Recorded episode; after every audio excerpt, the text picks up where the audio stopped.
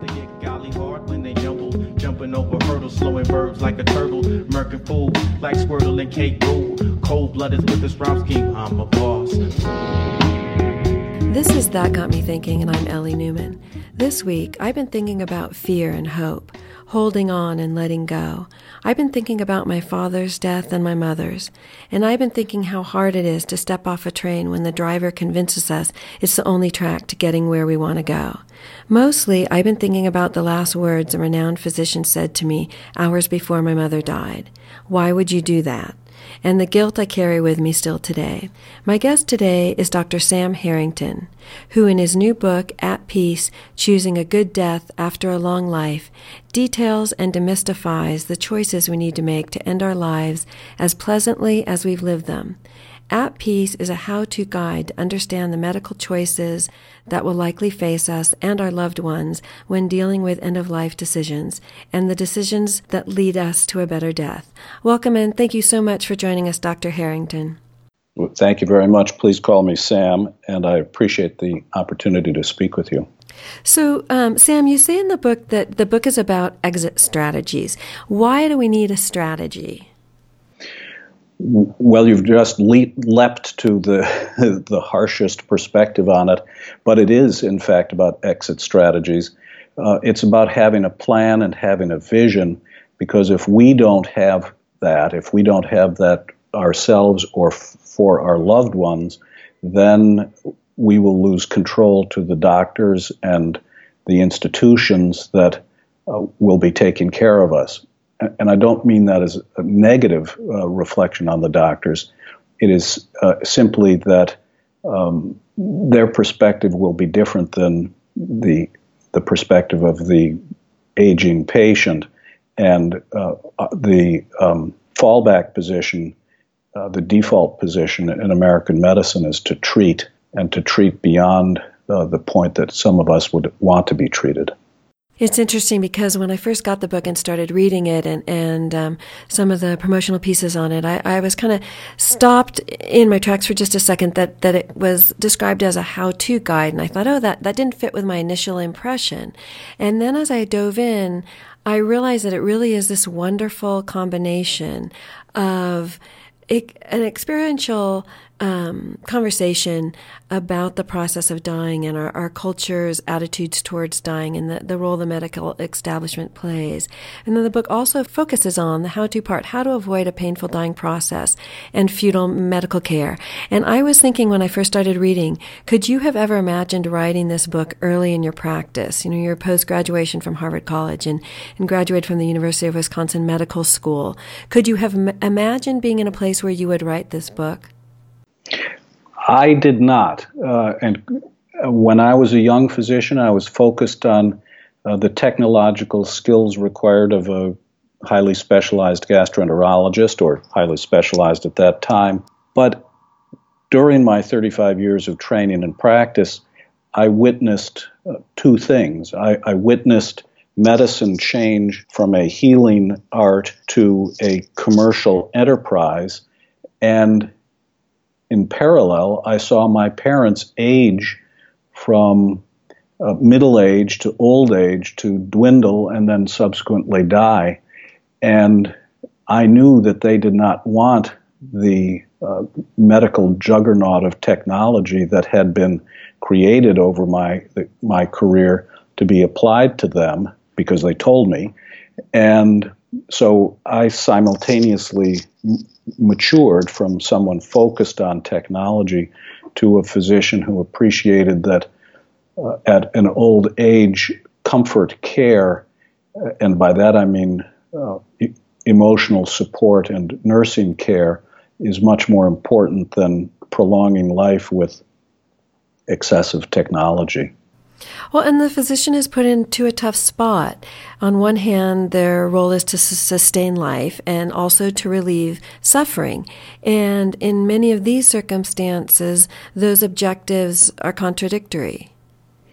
Exactly. And it's very common at the very end of life for the uh, goal to sustain life to conflict with the desire to uh, relieve suffering. And, and when that conflict comes into play, it is important, pertinent. Uh, it is the only option is to have a message from the patient to follow the me- the patient's choice. It's um, it's called patient autonomy, and and the patient expresses whether they want to prolong their life or relieve suffering, and we follow that path. And if the patient can't express it, we listen to the person designated to speak for them.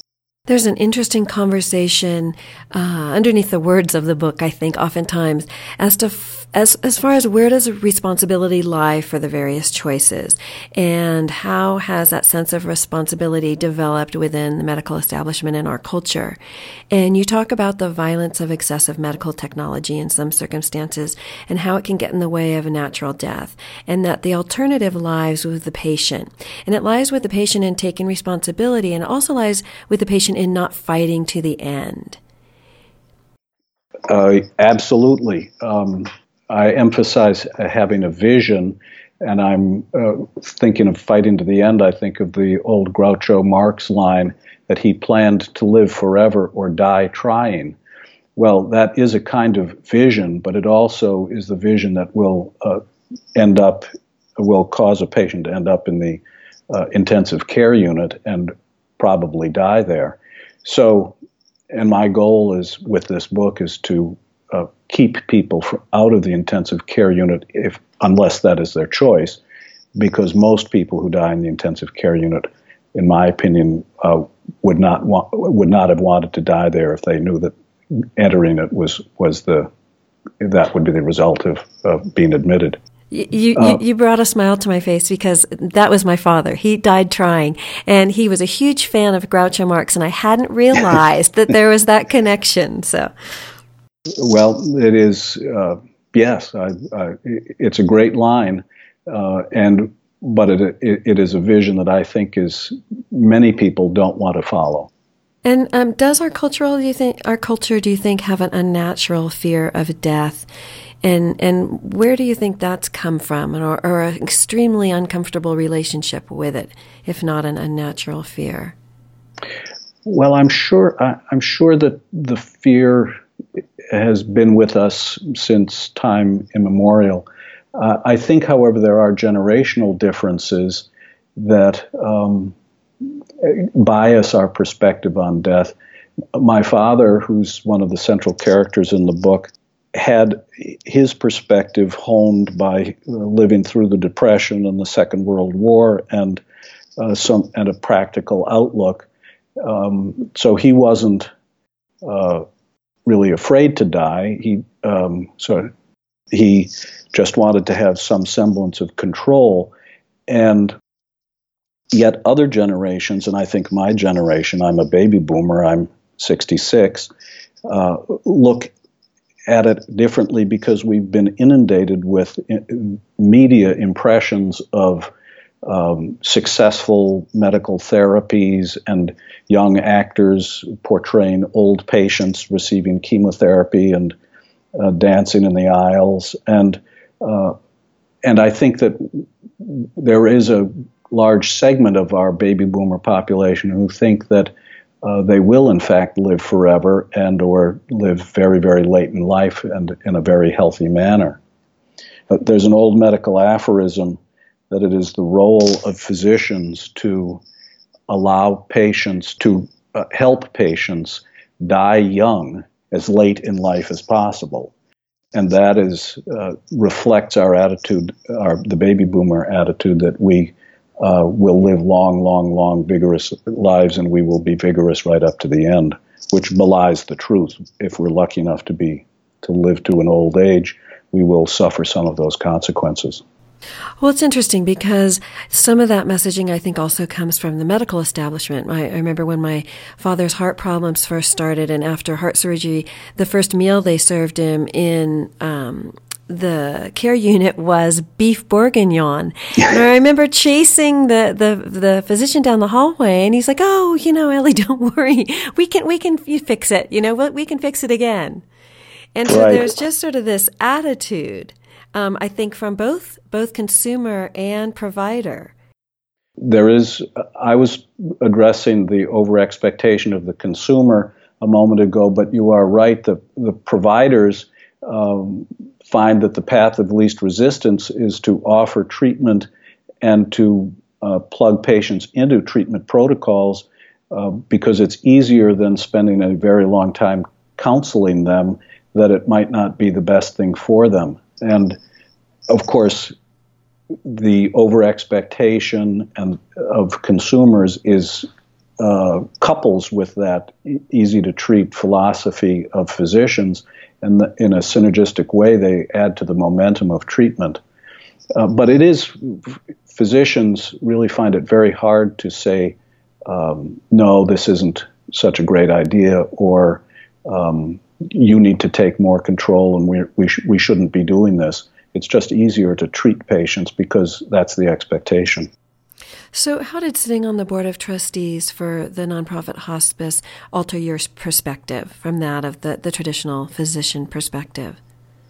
Well, it, it, I was on that board during the middle third of my career, and it allowed me to spend um, it allowed me to spend time in a hospice that I would not have otherwise done. As a super subspecialist dealing with gastrointestinal problems, uh, I would be um, I would work with oncologists or I'd work with intensive care physicians. I would work with emergency room people, and then I'd step back. I wasn't actually there when uh, patients were dying, but when I joined the board of this hospice, I was able to be there um, and to see them uh, and to see how much better it is to die in a hospice setting than in a hospital setting.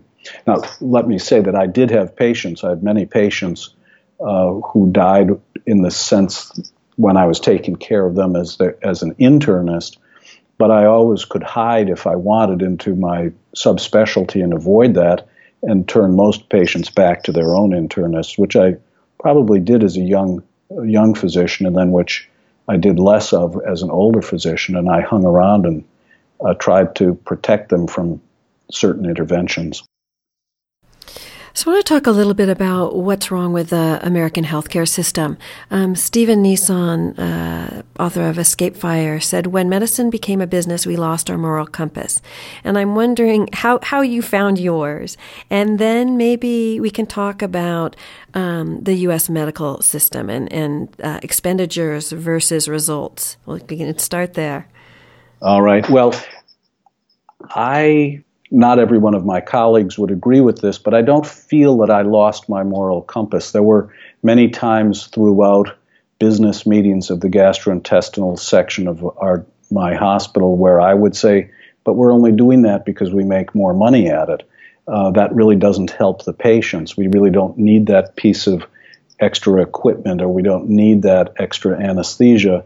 Uh, that really doesn't improve clinical outcomes, but it does allow us to bill more and charge more and therefore make more. So I feel that throughout, I, I don't feel I um, lost my moral compass, although they will say that I was outside of the standard insurance plan, so I was charging patients more than their insurance would pay.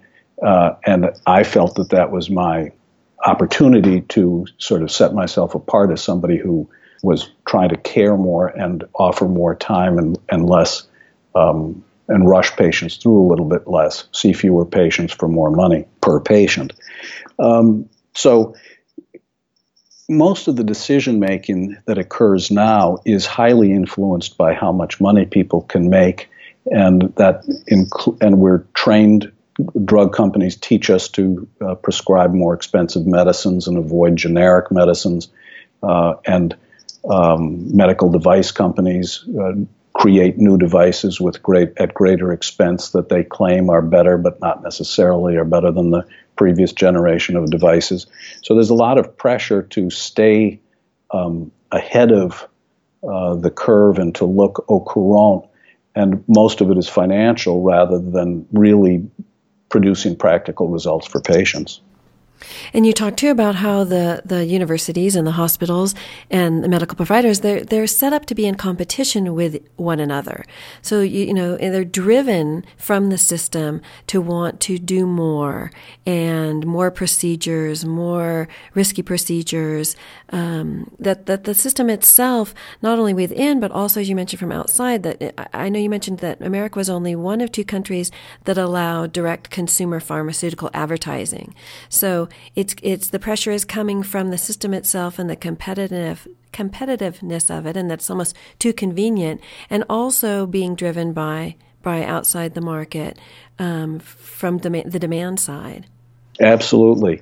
Uh, uh, at the business level, hospitals look at other hospitals in their geographic region and think of them as competition, and they are and they are competing for uh, patients as the commodity. And so hospitals will advertise uh, better accommodations, better this, better that, and they might advertise better outcomes, but in fact, the outcomes are largely equivalent. So they're competing in terms of amenities rather than in terms of quality in general, even though there's an enormous push to improve quality. The quality is so good uniformly that uh, good hospitals compete in other ways. And they compete for what they call market share. So they compete for uh, patients by uh, expanding their facilities, expanding their services, and then marketing through insurance companies. And th- that was a lesson that I learned uh, while I was on the board of my local hospital in Washington, D.C., that you, these systems compete and they, they compete in terms of technology to advertise and they compete in terms of uh, making money, but they don't compete in terms of sort of uh, care and appreciation of, of patient circumstances. Well, and I wanted to comment on the direct advertising uh, piece. The United States allows direct advertising to consumers. The only other uh, developed country that does that is New Zealand, and it's of course trivial in terms of size and um, sort of medical uh, co- competition. So the reason that the United States allows advertising is it feels it's in the, the principle that uh, patients are being better informed and then free to make their own decisions.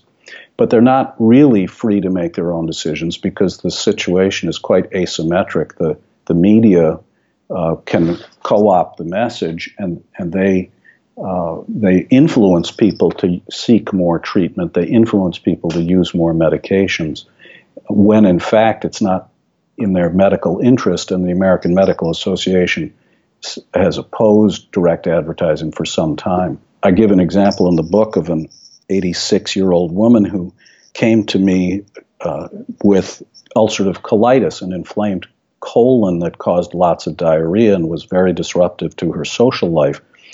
And I was very sympathetic to that and particularly upset that she didn't respond to medical, um, my medical treatment. And her family, then having noticed an advertisement for a medication that altered the immune system, and this asked if I would try that. And I said that I didn't think it was a good idea in elderly patients because it hadn't been studied very well, but that we would seek a special, a second opinion from a more specialized person who took care of inflamed colons called inflammatory bowel disease. And the specialist saw the patient, plugged her into the system, and gave her the medication, which was not really my goal, but that's what happened. And as a result, uh, two weeks later, the patient was completely better from the gastrointestinal point of view and quite upset that I hadn't done this earlier. And two weeks after that, she was in the intensive care unit with double pneumonia because her immune system had been altered. And two weeks after that, she died. So it sounds like a bit of a wandering tale to get from this uh, advertisement to her death in the intensive care unit, but uh, it was quite direct, in my opinion.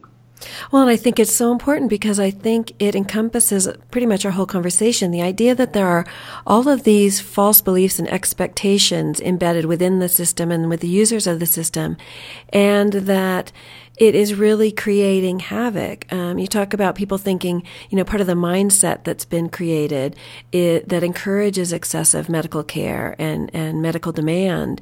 And part of that is people thinking that taking more medication is good health care. Absolutely. And we are, uh, doctors are bombarded with information that promotes uh, more medications and uh, and patients understand that and hear that and think that they are uh, supposed to be taking more medications. I, I, remember one moment when my father-in-law was watching uh, a football game and or maybe it was the evening news and he called me up uh, and said, "Sam, why am I not taking this medicine? And I thought, well, that's the efficacy of, of advertising. And I suggested that he had to discuss it with his doctor, but I'd be happy to review the decision. Well, and on the flip side, too, when you hear those commercials, the kids, my kids and I, we kind of will be like, is that a commercial or is that a Saturday Night Live skit? Because they'll tell you all the great things about this medication that's going to help you be able to be outside more and help your allergies, except it might kill you in a number of very unpleasant ways. exactly. Um, I think that there's a concept in medicine called polypharmacy, which uh, in medicine and pharmaceuticals. And the, the idea is that if a person is on more than five medications in prescription and uh, non prescription included, it is uh, too difficult for anybody to predict all their interactions. So, and yet, and yet, if an elderly person or, or anybody over the age of 65, that means, goes into a primary care doctor with asthma and high blood pressure, uh, uh, some blood sugar issues, they are likely to come out with 10 or 12 prescriptions according to uh, current medical standards. And uh, the interaction of those 10 or 12 prescriptions is completely unpredictable. And I think that's so important for people to think about, whether they are the person taking the medications or the family members, because as did with the woman that you described, they can set off a, a chain of events. And it's hard sometimes to sleuth out what are the causes and what are the consequences. Um, I know in my mother's final year, uh, she was seeing a number of doctors and, and she was on a medication that actually began to accelerate the growth of a brain tumor that she didn't realize she had.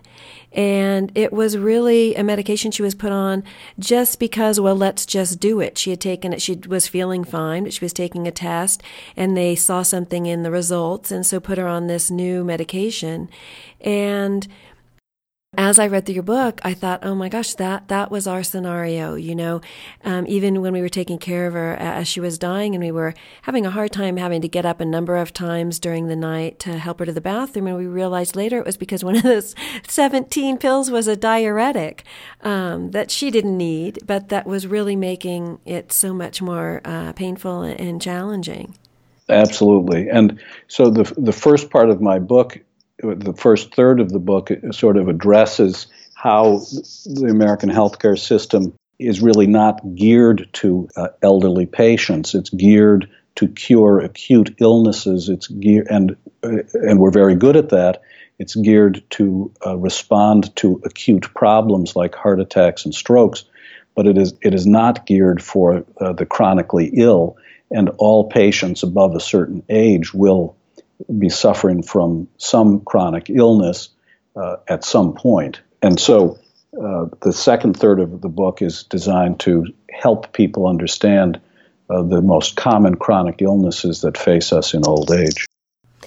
So I, I want to talk about a couple things. I'm debating where to go next. I want to talk about what it means to um, what you advocate, what it means to become ag- aggressively passive, and what that means. But I don't know if we should lay lay out some more details of the broken um, healthcare system, and, and, maybe we'll start okay. with that because these were okay. some facts that that I was not aware of, and I think I'm pretty savvy. Um, was that the U.S. spends the most uh, money, but doesn't get the best results, and we're actually ranked lower third to last in many areas. Oh, a- absolutely. The United States spends uh, twice as much as the next developed country in terms of uh, dollars per patient, uh, and yet our life expectancy, our um, infant mortality, a number of very important measures rank 27, 28 out of the 30 most important, uh, uh, most developed countries. So we're really spending an enormous amount of money that is doing no good whatsoever. It's hard to tease it out. Uh, I don't focus on that in my book, but it is a fact that we spend much more money and don't get commensurate results. And in Medicare in particular, uh, we spend about $550 billion a year on Medicare patients, which is fine. About a third of that, 170 billion, is spent in the last six months of life, and that is uh, all well and good in a sense. I'm not arguing the dollar value, but I would say that if that's being spent, uh, if a third of that money is going in the last six months of life, some of it must be wasted because that that is the last six months of a patient's life, and and it is uh, important for people to reflect on that and decide not about the dollars and cents, but whether the treatment that they're undergoing is uh, useful or whether it has turned or morphed into futility.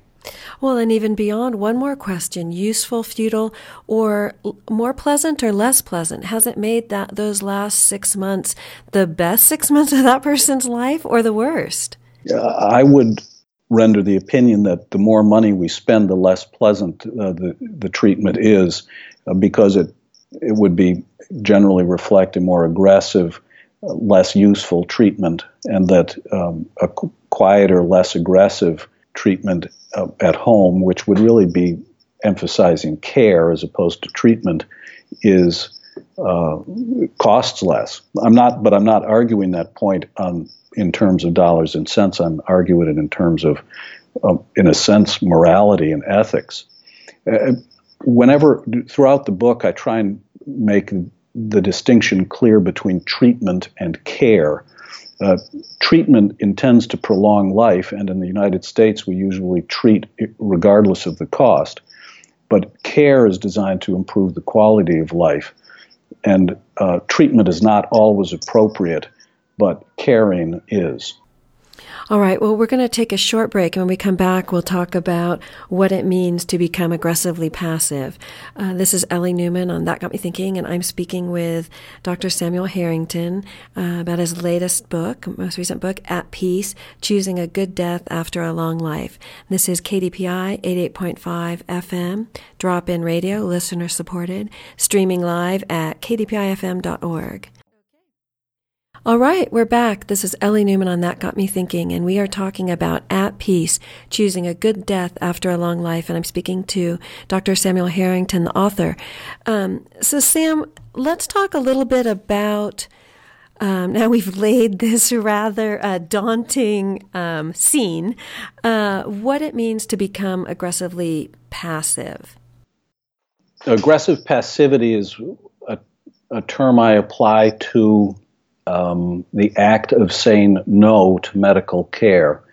And it, it requires uh, a certain willingness on the part of patients to be more than just passive. It, it requires them and their agents to stand up to recommendations. When I was tossing around the idea of writing this book, I hadn't really crystallized it into a uh, book proposal until I had a conversation with my father, which defined aggressive passivity for me. We were discussing the uh, treatment options for a ballooned blood vessel in his abdomen, an aortic aneurysm, which was uh, growing and was uh, threatening an impending rupture. If it ruptured, it, he would die within hours. Uh, so we were discussing treatment options to to strengthen it. One would be major surgery, which three surgeons and his internist had recommended, and then there was a more temporary procedure like a cardiac catheterization for the aorta, which would have strengthened it and probably slowed the growth and stopped the growth for several years. But my father was completely ambivalent about doing anything. He was, he looked at me and he asked me, why would I want to fix something that is going to carry me away the way that I want to go?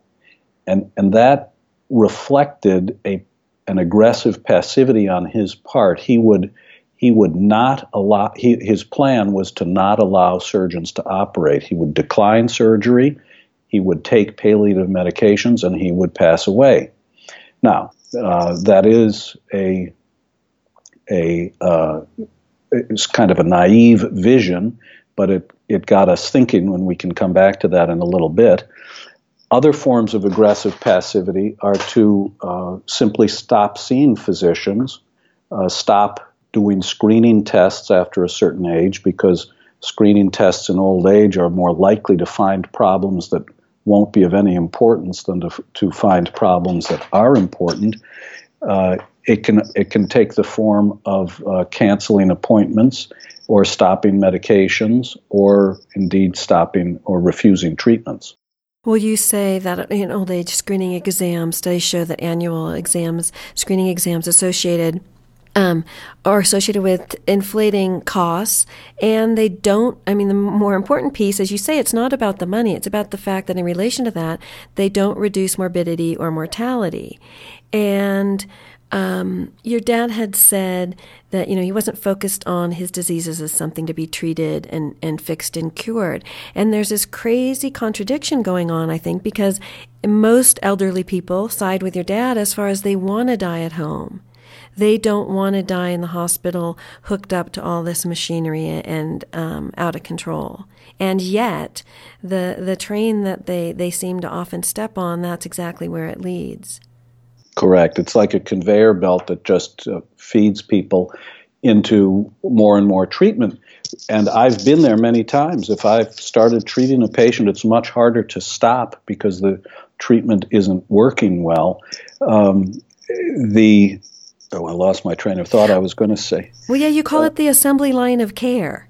Yeah, um, I have a there. I have an example in the book of a of an elderly person who was sent to me after a screening physical examination because she had a trace of blood in her stool. Now, a trace of blood in the stool is very important if you are uh, 40 or 50, but a trace of blood in the stool at age 85 isn't isn't nearly as important. And I, in principle, a, the typical gastroenterologist would recommend a colonoscopy and a stomach examination with a scope to look for an ulcer or a tumor or a cancer that was causing the blood. Well, uh, she had had a colonoscopy recently enough that I didn't think that was worthwhile repeating, and so we examined her stomach and we found a small growth, uh, which I deemed to be fairly inconsequential in the long run because she didn't have much of a long run left, and yet was certainly adequate to explain the slight bleeding she had. So I'd recommended to her that if she were my mother, I would not uh, operate on this or try and take it out with one uh, scope test after another. And she sent she tended to agree with me, but her internist didn't. So he sent her to another physician, gastroenterologist, who performed three or four upper endoscopies to take the this small growth out. Fortunately, the patient did not personally have a complication, but unfortunately, her sister, who was accompanying her, uh, slipped on the linoleum floor in the hospital and broke her hip uh, and pelvis, and as a result, they learned the lesson that they need not follow up as recommended for more upper endoscopies to make sure this growth wasn't going to come back or hadn't started to come back. And that's just sort of that's just an example. I know it of how screening tests lead to unintended consequences. And if she had had major bleeding from this uh, growth, yes, we would have been forced to do something, and we would have.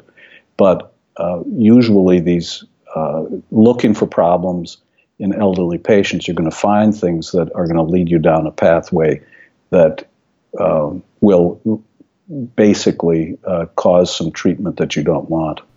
Well, and consequences from that treatment as well, right? That people may not be aware of. You you may have an elective surgery. They're going to put you on drugs with that. Your usual regime is going to be disrupted, and so you're going to lose strength and and physical stamina. You may be put on blood thinners that are then going to have um, reactions to everything else. Uh, you're going to be put in bed, and so bed sores. You're going to be in the hospital. That you know opens you up to staph infection, and even within these elective surgeries, it it's so much more likely that you'll have an unintended consequence that something may be torn or disrupted or lead to, to another problem. Oh, those are all excellent and valid points. And those are points that I made to my father when I told him that the advice to repair his aortic aneurysm was advice that I couldn't follow because it would have meant days in the hospital, probably several days post-operatively in the intensive care unit, probably a week or two more, possible pneumonia, possible nursing home placement for convalescence or complications. And it, that kind of surgery at 88, which is when it was proposed, really threatens uh, the independent lifestyle of a, of a person. Uh, and I didn't want I, and my father's independence was much more important to him than some other aspect of his health. So he was happy to uh, avoid that and uh, surgery, and ultimately he did undergo the alternative procedure that I'd recommended because uh, I wanted him to meet my granddaughter, his first great grandchild, and he was willing to undergo that procedure. But several years later, when his uh, aneurysm was re-expanding, and they, his doctors uh, advised him that it was re-expanding and he would have to have the procedure repeated. He said, "No, thank you." Uh, he called all his physicians, said, "Thank you very much for the care to date, and I will not be uh, visiting you in the future." And I think, again, we want to make it clear you're not advocating against medical treatment. You're advocating for conscious medical treatment, for people to become medically empowered and take a look at the different paths and make a value based choice on what their real intentions are and, and goals are for the future, which is exactly what your father did. He thought, all right, I want to go to this, this, um, event. I know at one point there was a wedding that right. had someone to go or, or to see a, a grandchild or great grandchild that was about to be born. And so he made very conscious choices as far as his medical treatment to lead him to a desired goal for, for a purpose. Absolutely. I, I, I strongly believe that people should choose to, if they choose to have treatment, uh, that is a, an excellent choice. But they should have a, a backup plan should the treatment uh, fail or get complicated? And should they decline treatment based on their understanding that the benefit is not what they wanted? Uh, that is also a good plan. I simply am advocating for patients to make uh, better, more informed decisions and to uh, think through the consequences as best they can and to get their physicians to help them to do that. And it seems like, too, one that matches your values and your personality. That, you know, some people, they may be fight to the end. You know, when my father could barely mm-hmm. speak, he was still saying, surgery, surgery under his breath. and and we can kind of laugh at it because you know that's who he was. Um, but my mother, my mother had a had a very different path in mind, and, and she wanted to die at home and, and did. Um, and so being really aware of sort of who you are and, and what you're choosing is important, and also understanding. I think if we've we've talked a little bit about the the medical system. Um, you talk about doctors craving, you know, uh, have the need to make diagnoses. That's what they do. And with a diagnosis in hand, they can then develop a treatment plan. And, and that's sort of their, their um, modus operandi. Absolutely. And, uh, and we're always more comfortable, or we're very uncomfortable treating people without a diagnosis. That is to say, aggressive treating doctors want to have a diagnosis because then they can determine how well their treatment is going to work. And, and not having a diagnosis and floundering with treatment makes doctors uncomfortable. But when patients decline tre- uh, aggressive treatment, then we can be comfortable with uh, offering compassionate care. And that is the distinction that is made uh, based on the patient's choice of declining treatment. But if a patient, you know, doctors do in fact crave diagnoses because that's what we're trained to do, and, and then we know uh, what our results will be within uh, within the scientific ability to understand whether we're going to get a good result or not based on experience.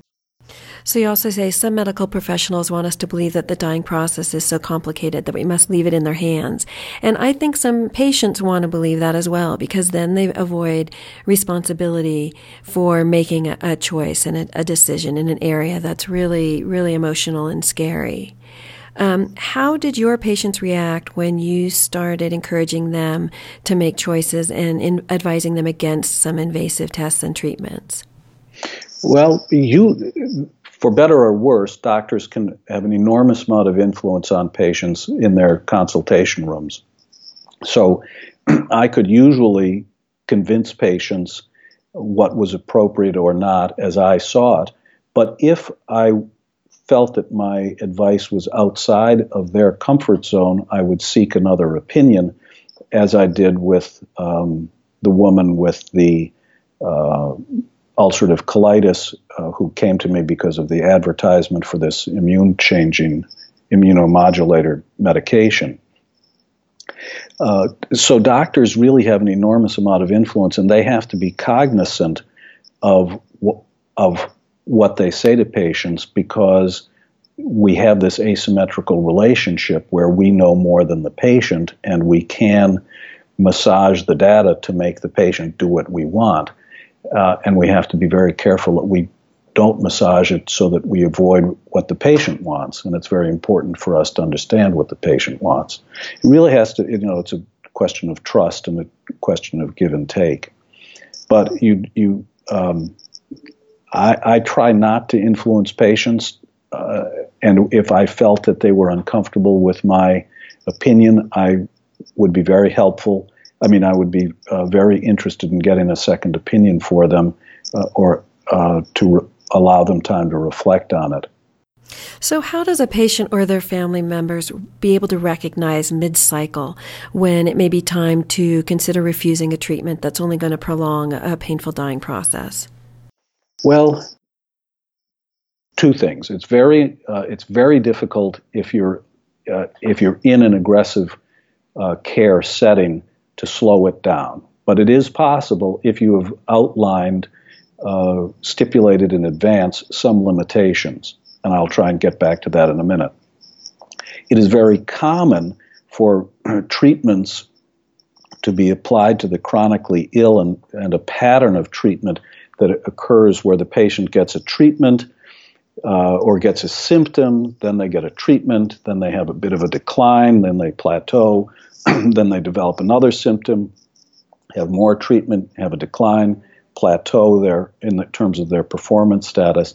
And if you see this cycle of treatments decline and plateau, uh, it, you have time to reflect on that and hopefully say, you know what, the, this past series of treatments predicts my future treatments. They're not really effective. I'm going to stop here uh, and then turn to your physician and say, I don't really want to be hospitalized anymore for this. I don't want to have more treatment for this other than palliative treatment. Excuse me. But let me go back to the intensive care setting for a minute. It's very difficult to stop that kind of treatment, but it puts in mind puts me in mind of a case of a patient that is not in my book who came in and had uh, a little cautery applied to her colon to stop some bleeding. She was about 85 to 90 years old, and this was completely appropriate, very good care. But she developed a little bit of uh, uh, infection around that site, and she was put in the hospital and given antibiotics.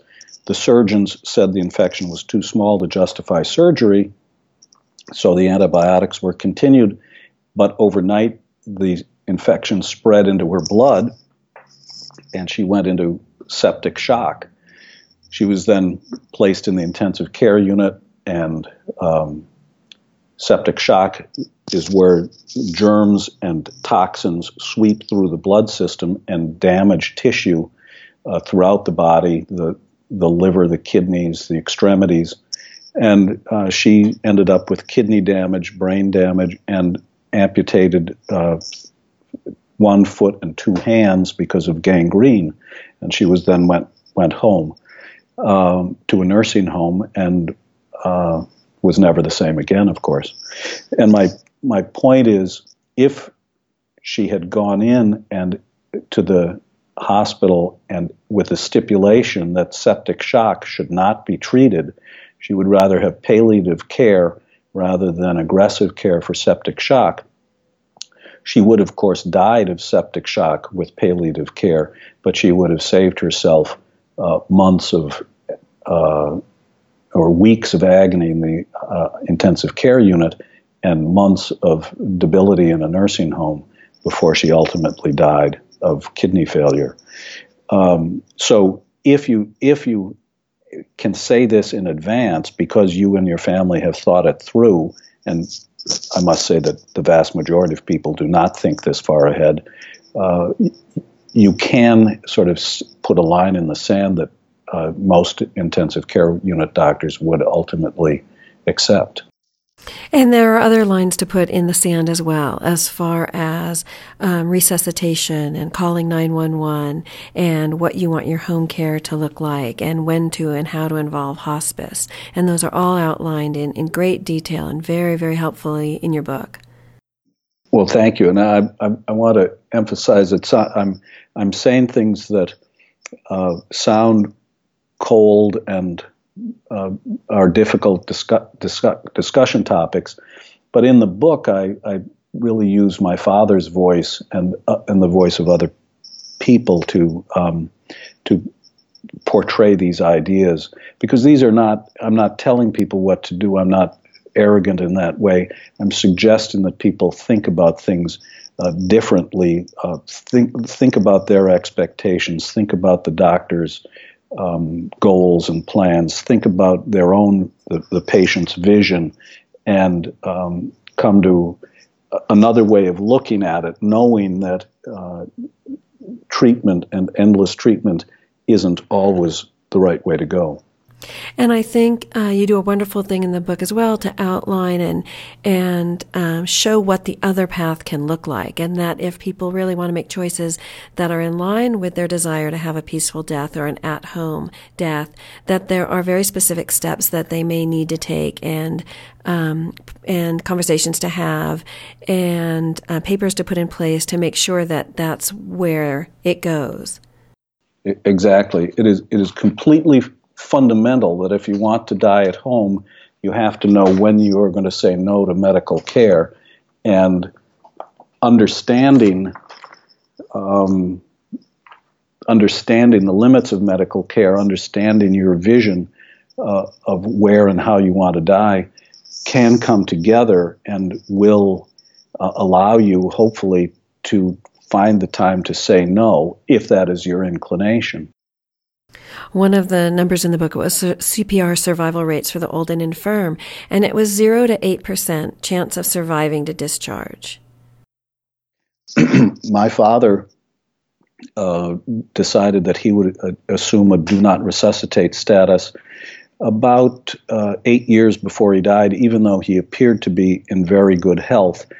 And I was very comfortable with that because in my opinion, the chance he would survive is suppose he had collapsed at home and suppose uh, some some witness uh, he lived in a residential hotel. Suppose somebody had called 911. Uh, I estimate the chance of his survival at that point as being uh, even worse than in, I wrote in the book. I would say it would be about zero to two percent chance of coming back to his apartment, and there would be about a 13% chance he would uh, die in the intensive care unit, and an 80% chance he would not have even survived to get to the hospital. But, but by not surviving and getting to the hospital, he would have achieved his goal of a quick and um, uh, death without a prolonged suffering. So I was very comfortable with his choosing that status. I think it's so important for people to think about some of these choices before, and also family members that think they, they may be involved in the last stages of someone's life, because you may not realize what the consequences of calling 911 are, even if there is a non resuscitation um, paperwork signed.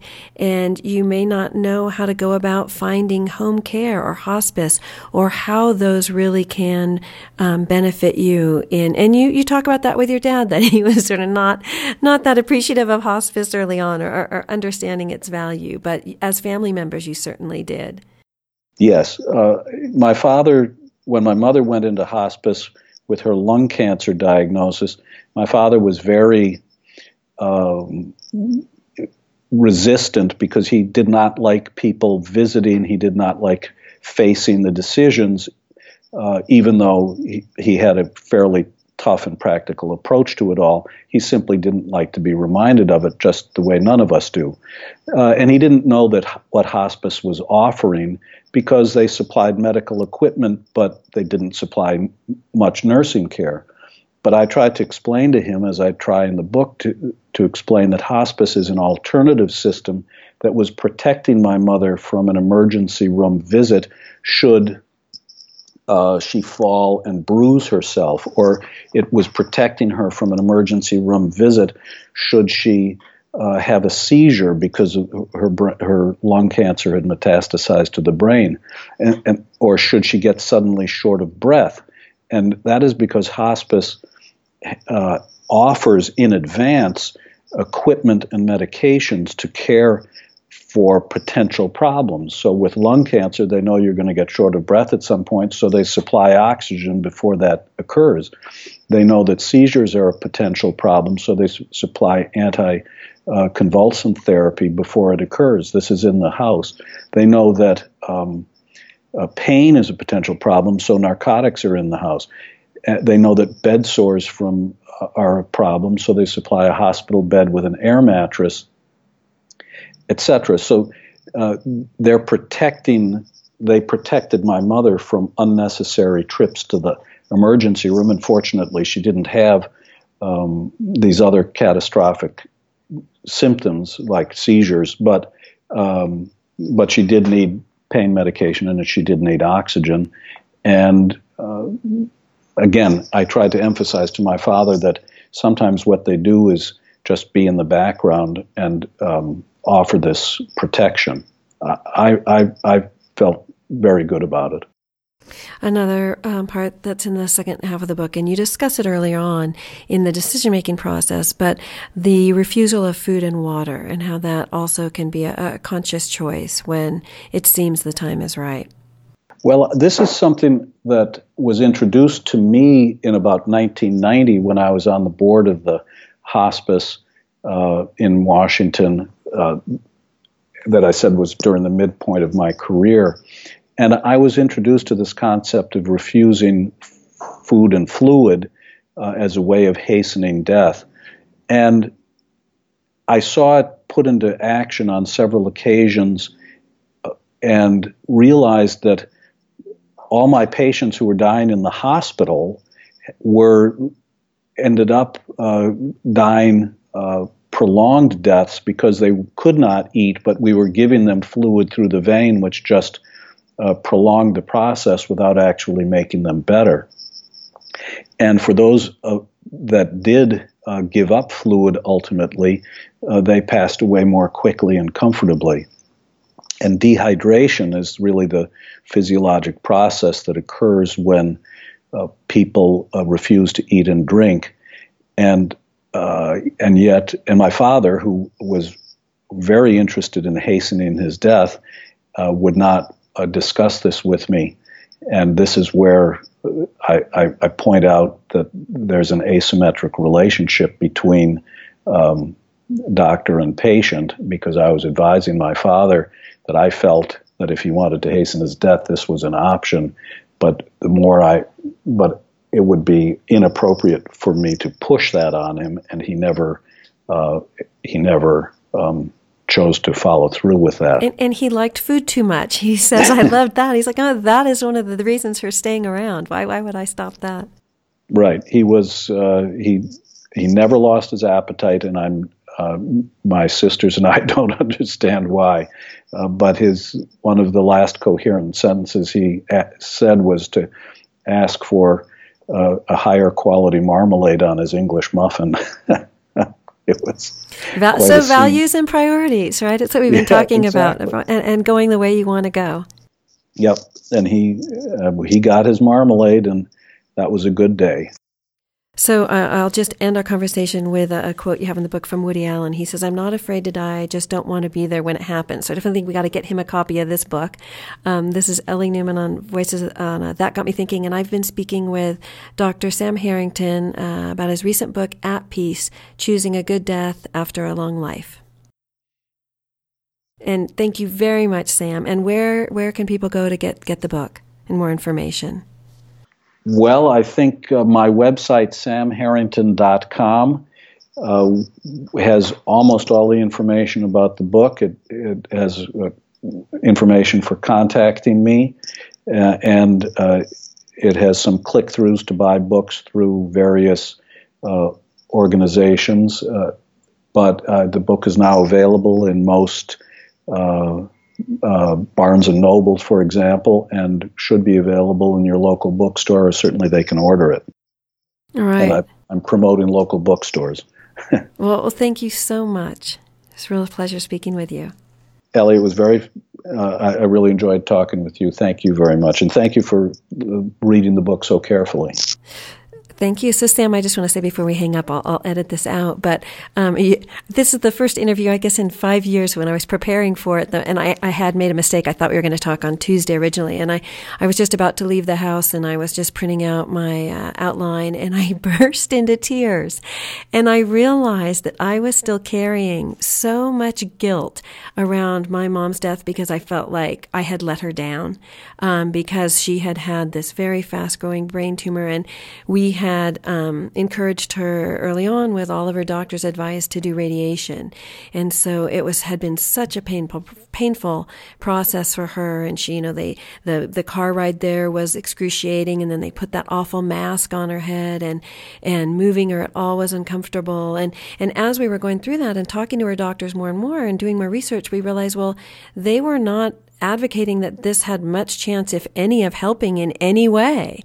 Um, mm-hmm. And so we started thinking, well, why are we doing this? We ended up at Cedar Sinai, I think the, the uh, shifted hospitals, my brother and I, and talking talking to Dr. Black, who is you know one of the leaders in that field, and he was the one who looked at us when we explained what we'd been doing and just said, why would you do that to your mother? And uh, she ended up dying. We got home, and you know I was her at her. Um, uh, I was the one who made the, the, medical decisions out of the five kids. And as we drove home, I said, okay, we're, we're done. We're not doing any more treatment. And um, then she ended up passing away that afternoon. It is, uh, I think that medical futility is easy to recognize in retrospect. And it's, it's when a patient, or pardon me, a family member reflects on what they did to their loved one as the last aggressive treatment and asks themselves, or says to themselves, I wish we hadn't done that, that they have defined futile treatment. Um, I wish I'd gotten that into the uh, interview because that's the way I look at it. And with experience, as uh, the doctor at Cedar Sinai uh, was experienced, and he knew uh, this wasn't going to help, and he asked you, "Why would you do that?" And that is what uh, an experienced doctor brings to the table. Yeah, yeah, and it's crushing. Well, you can put it in your next interview. right, I'll I'll try and do that. All right, okay. Um, I, it was very pleasant. I'm um, I'm I'm so glad you to have this opportunity. I appreciate it. Great, me as well. Thanks so much. Bye bye. Bye bye.